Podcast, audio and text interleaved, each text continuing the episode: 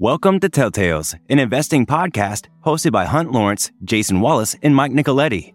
Each week, we discuss topics ranging from geopolitics and macroeconomics to energy and technology.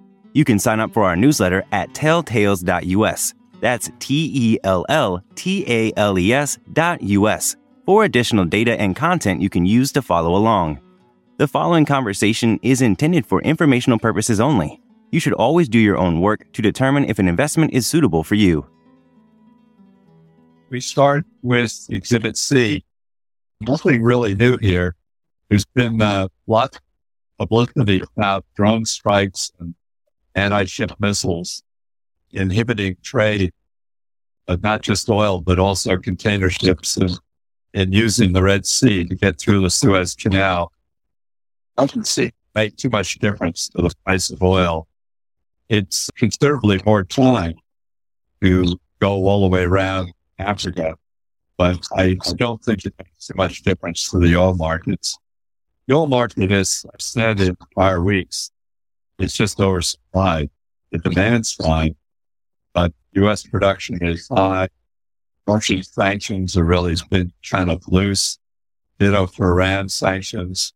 And there's just more oil supply than there is demand.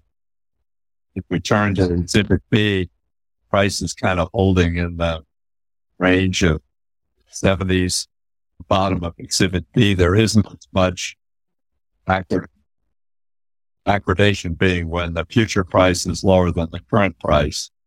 There isn't as much backwardation as there used to be. You look at the beginning of 22, the prompt price is 85. Price three years out was 68. Now the prompt price is 75 and the price three years out is 71. As far as natural gas goes, problem. Demand's okay, but supply is running quite a lot higher. Uh, the forecast here for 104 Bs a day.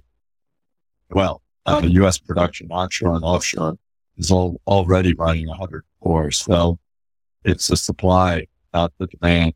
That being said, one of the principal LNG projects that was supposed to come on was, has been deferred, Golden Pass. Uh, it's a joint venture of Qatari government and Exxon. And for whatever reason, they were supposed to come on fairly soon, but they've deferred it into 2025.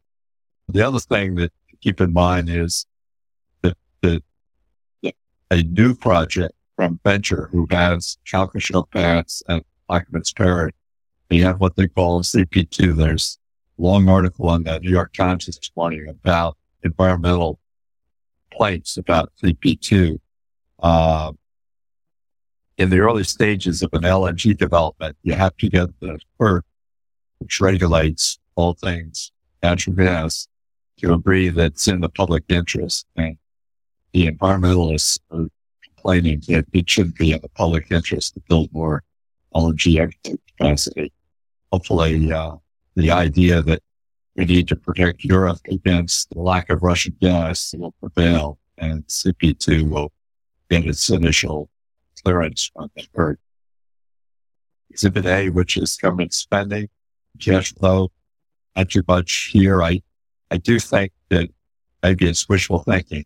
I do think there's an inflection point here when spending is brought up, not just for Israel or Ukraine, but just spending all of a sudden is, is not popular. And that's overdue. Uh, you can see that all other expense category reached almost three trillion dollars during the second year COVID up from under a trillion. It's now about a trillion and a half dollars. It would be much better if that got back to a trillion dollars or closer to a trillion dollars hopefully that may be underway. Mike and I are going to try to allow more than 10 minutes at the end for healthcare.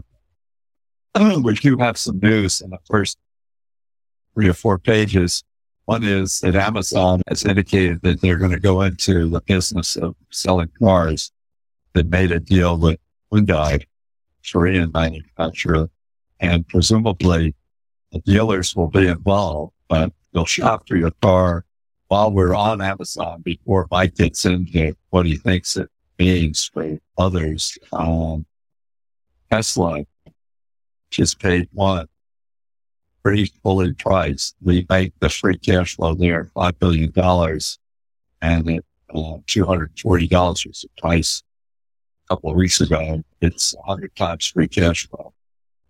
Tesla, unlike Ford GM, doesn't have dealers. And in fact, when Tesla inventory gets to be more than 10 or 12 days, Mike and Jason looked at this pretty carefully. They dropped their price. Tesla, as compared to Ford and GM or used car dealers like CarMax, Carvana, seems almost prepared for something like Amazon, kind of a, a new way of, of integration in the car business. Mike and I have been talking. We, we're impressed with the other significant successful electric car manufacturer, BYD, Chinese company. BYD is in a race where he turns out the most battery cars with Tesla. And it looks like BYD will, will exceed Tesla this quarter and next quarter. And that's without counting hybrids. This is just pure battery cars. BYD is, isn't marketed in the US yet, but they are looking for a site to do assembly in Mexico. So that's something to keep an eye on. They also plan and are, yeah, I think executing a plan to offer BYD cars in Europe. So presumably BYD will be like Tesla, doing this without dealers. We were at Ford and GM or, or BMW or Volkswagen or Toyota, this new way of looking at, at the way cars inventory is handled and having Amazon, you know, the largest online retailer into the car business, this would be uh, troublesome if you're a traditional car manufacturer. With that, I probably left out a lot of mistakes. I'm going to send it over to Mike for his commentary on the development. Yeah, no, I think it's an interesting um, change. And we're seeing a lot of changes in the automotive industry. And this is kind of a trickle down effect, I think, of, of it. The shift to more of a consumer electronics type of manufacturing bodes really well for large scale economies. And in the traditional model, the automotive manufacturer doesn't have a lot of control, doesn't have any real control over end price to the customer. So I kind of see this as an a way the automotive manufacturers to gain a little bit more control over the customer experience, if in this case through an intermediary like like Amazon. It does reduce the amount of money being going to the dealer, but dealers are looking at it saying, "Well, Amazon can bring in the sales, then we're just more units. That's a win." Uh, the in this case, Hyundai is looking at the same way as Tesla, saying we need to produce more units on an every model run. And that will be figuring out how to get to more customers faster.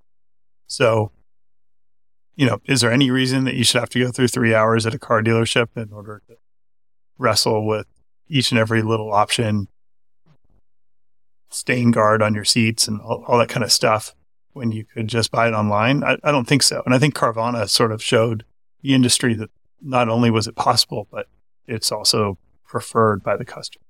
So you have you have a couple dynamics going on. Most important, how do you get scale manufacturing? How do you grow um, grow a dealer network if you're working within a dealer network? This is sort of a win-win. I, wouldn't be surprised if before the end of this year you have at least one, if not two or three others, sign on to Amazon's a good question is if you don't go to the showroom, you don't have this relationship with the dealer, what do you do? If you got a car, new or used, you decide you've made a mistake. Carvana, and well, CarMax first, which was operating out of large stores, no hassle, no, the, the, the salesman not saying, no, have to go to the general manager to get this approved. CarMax would give you a seven day period with, during which you could return the car. Carvana did one better. Carvana said, we'll bring it to your driveway and you also get a seven day period. I assume part of the Amazon Hyundai offer will be if, if you take possession of the car and you don't like it and you call us or contact us within seven days, we'll come in and pick the car up. This is going to be a real redo of the car industry as we know it. And as Mike said, one of the things you see with Tesla, presumably with the BYD, and I think the other car companies, not just US companies, but German companies, European companies in general, will do fewer models. It's almost like harkens back to Henry Ford where, you know, he, he make a Model T and they're all black. You know, it's, kind of trying to reduce the number of changes to make on the production line. I'd like to follow that up with that thought. Now, this is totally unrehearsed. Mike and I have talked about this, but if we look at the first three or four pages and, and your cloud providers, Amazon being the largest, Microsoft Azure being second, and I think uh, the rest of the pecking order is Google and, and Oracle, and and they have big demand for running AI models, and they GPUs to do that. And NVIDIA has very high prices, very high margins on the GPU designs that Taiwan Semiconductor makes. How do you cope to trying to keep your capital costs down if you're uh, software Amazon going to? One is to design your own chips and have own GPUs and have Taiwan Semiconductor or Samsung make them. And so you look at NVIDIA, which is on page three, and you, well, they're going to eventually have to worry about competition from those chips from, you know, proprietary chips that Google makes or Microsoft makes or Amazon.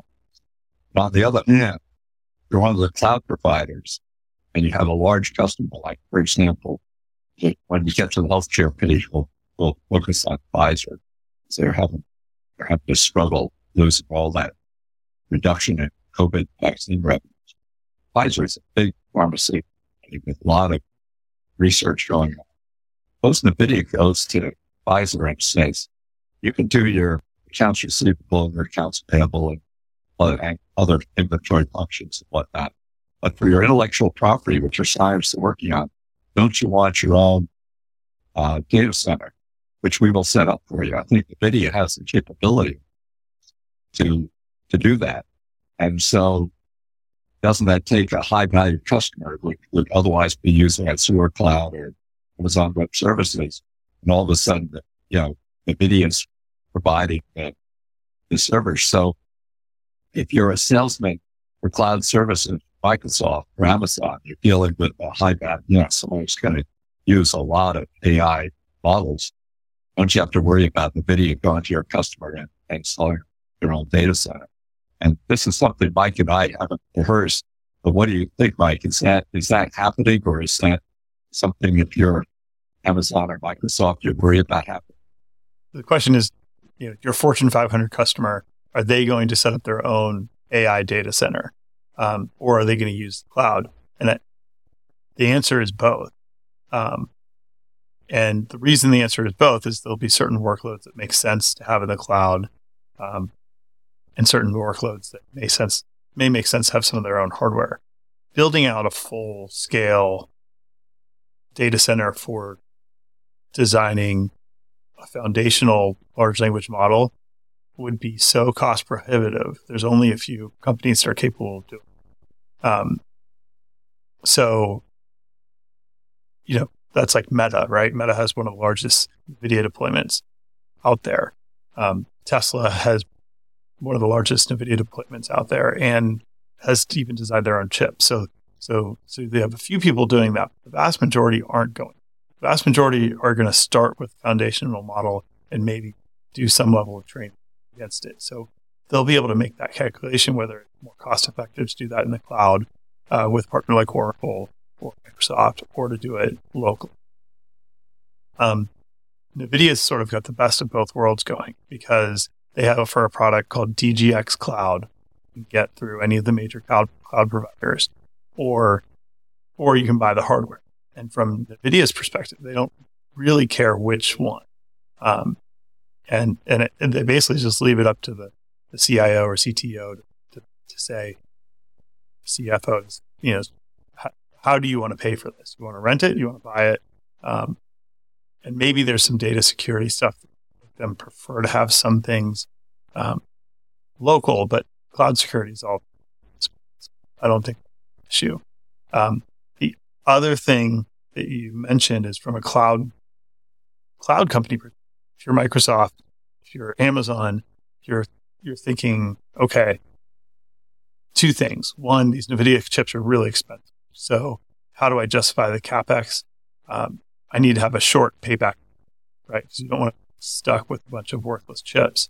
So payback period, last time I looked in on NVIDIA DGX H H100, you're looking at like a 12 month.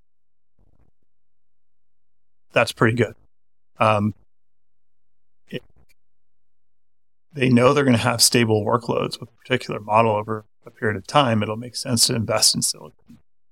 Uh, the downside is that silicon's going to find what's capable on a card. So most, um, and, and the argument for NVIDIA is really NVIDIA will stay ahead of basically the rest of the industry and everything else is going to chase. So you'll always be able to get that 12 months, four months of value out of quote unquote overpriced or far more expensive a chip than you will versus the rest of the rest of the And uh, we have and minutes left. We got to switch to page 15, which is healthcare.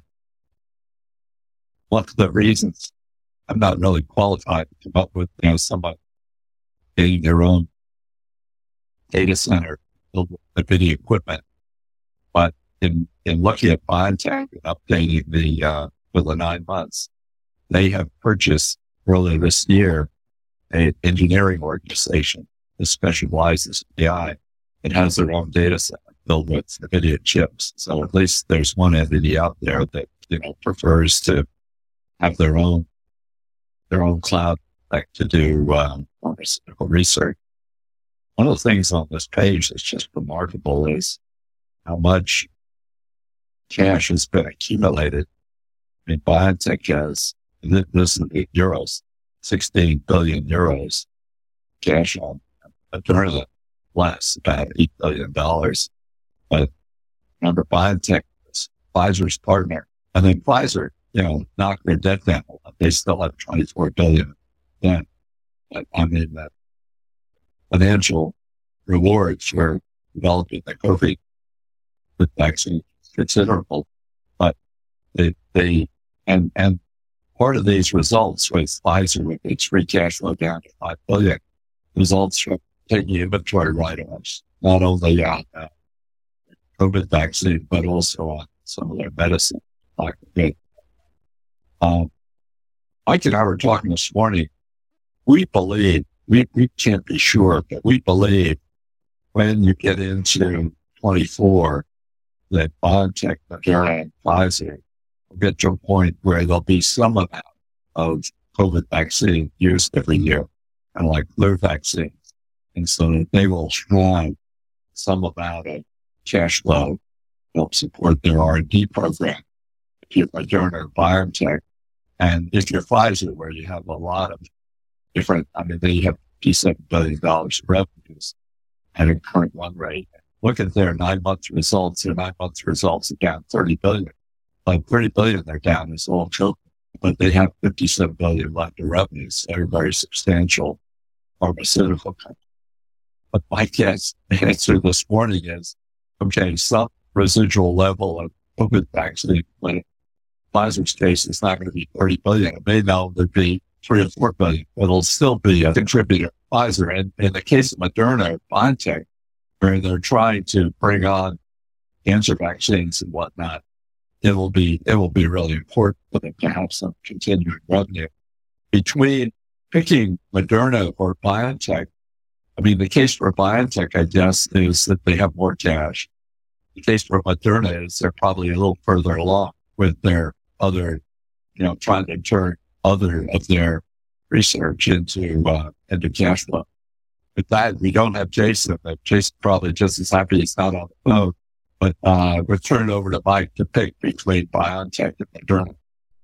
It's tough because I'm not an expert in all the different things that both of those companies do, but I do like BioNTech better, mainly because of the way that it's been managed. Um, you know, an enterprise value value of twelve billion dollars puts it within striking range of acquisition for any of the major pharmaceutical companies. And if you look at it, there's a number of the large pharma companies that have patents that are, that are rolling off in the next five years, and they need to replace that. So I wouldn't be too surprised if potential suitors are already sniffing around BioNTech or Moderna. Moderna would be a bigger takeout, but BioNTech has, you know, twelve billion dollars. If you, you know, if you could get it for twenty four, I think that would be a no brainer if you're Eli Lilly or somebody that wants more for the space. Pfizer also could. So I don't know. It, it, it's interesting. I, I, but I don't have a great read on it, and it, you know, it's hard to say how big that COVID will be going forward. But we did learn those RNA vaccines are really effective and generally lack side effects. Best we best we can tell that we have so far. Translating that into future uses, different drugs and different diseases will take time and we'll, we'll never have the, well, hopefully never have the benefit of such an emergency where we rush through trials as quickly as we did in the case of COVID. But the, the science has been proved out in a lot, a lot of ways. So only time will tell. And the question is for both of these companies is how much cash do they have to burn until they actually have a product? Any pharmaceutical company is negative cash flow. That's what you're looking at. Is how much run, runway do we have, and how much time do we to get over the line? The neat thing about Lantheus and Vertex Pharmaceutical, the other two companies here, is they're they're they've got continuing research and products and free cash flow. We'll look at Vertex first and then Lantheus second, but Vertex has three billion dollars of free cash flow and $11 billion of money in the bank and are, are financing a $3 billion R&D budget. They are, I think, the first to have a approved medicine where you, where you actually edit genes outside the body. I mean, take material from that edit genes and then put it back, which is, you know, like almost science fiction. Now, the problem is it's very expensive. So it's million dollars per case. Um, but the upside in Vertex Pharmaceutical is this pain medicine, which is just coming through a uh, phase three trial. So put that over the Mike for recent developments. Yeah. So Vertex, we really like. Well, it's a well-run company. They have basically their stable cash flows are coming from cystic fibrosis medications, and they are the clear leader in that area that we like with there. The CRISPR treatment for sickle cell is scientifically amazing. Um, people being rid of a disease that's hobbled them for their entire lives is really fascinating. The cost is expensive, but in comparison to the lifetime cost of maintaining that patient in the healthcare system, it's actually believe it or not, uh, significantly cheaper. There's two other programs that we're excited about. So VX548, that's the non painkiller. Um, the most recent trial results were a phase two study uh, on painful diabetic. Very common, up to 50% of diabetics I, I apparently have this. And they compared it for different doses to see the efficacy. And they also ran a control arm with the standard of care medicine. Uh, that standard of care medicine is a $5 billion drug. It's not an opioid, but it does have some addictive properties. So, really exciting thing. And that's, I think, a lot of what the, the market's picked up on the last last month or so has been the results of this study that, at least in this phase two, again, it's early, it's outperforming standard of care, which is an existing $5 billion drug. The real upside will be painkiller replacing some opioids. So we think there's lots of upside with and exciting. The final thing that we think is really cool about Vertex is they're testing a potential cure for type 1 diabetes. And this program is called VX880. So, you know, there's probabilities associated with them payoff in any of any of them, type 1 diabetes, VX548, both pretty incredible. Just just before we break off, uh, we're now over 30 minutes.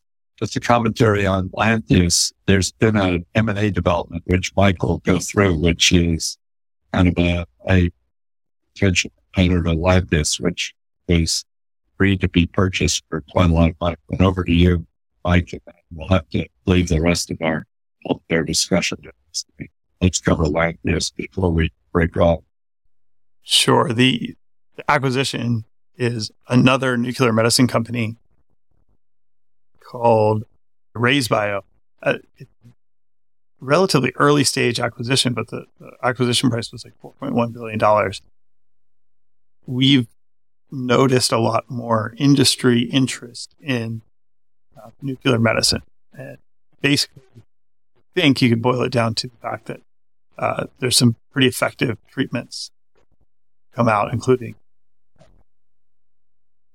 including the ones we've talked about. Lantheus has so the diagnostic, and PNT2002, which released some data that was somewhat negatively in, uh, received by the market as a, prostate cancer treatment, as came up with pretty similar result, results as to what is already on the market. Uh, though I, I, guess I would say that those two trials can't really compare too similarly because they're using different diagnostics. So um, the long story short is, is there's a lot of interest in nuclear medicine and uh, Lantheus is is kind of been around that category for the longest time. I think their Pylarify diagnostic is really exciting, and some diagnostics that they're working on as well be exciting. So it go, all goes back to these large pharma companies are looking for new avenues to grow revenue, and nuclear medicine is one in which there's a lot of. Good. Well, we'll uh, we'll have Jason listen to this broadcast, and it'll get nipped away next week. In the meantime, be well and stay healthy. Uh, talk next week. Take care. Thank you for joining us this week.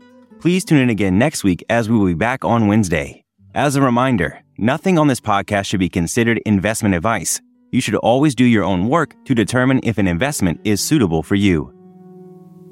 The views expressed on this podcast are the hosts alone and do not constitute an offer to sell or a recommendation to purchase or a solicitation of an offer to buy any security nor a recommendation for any investment product or service. While certain information contained herein has been obtained from sources believed to be reliable, Neither the hosts nor any of their employers or their affiliates have independently verified this information, and its accuracy and completeness cannot be guaranteed. Accordingly, no representation or warranty, expressed or implied, is made as to and no reliance should be placed on the fairness, accuracy, timeliness, or completeness of this information.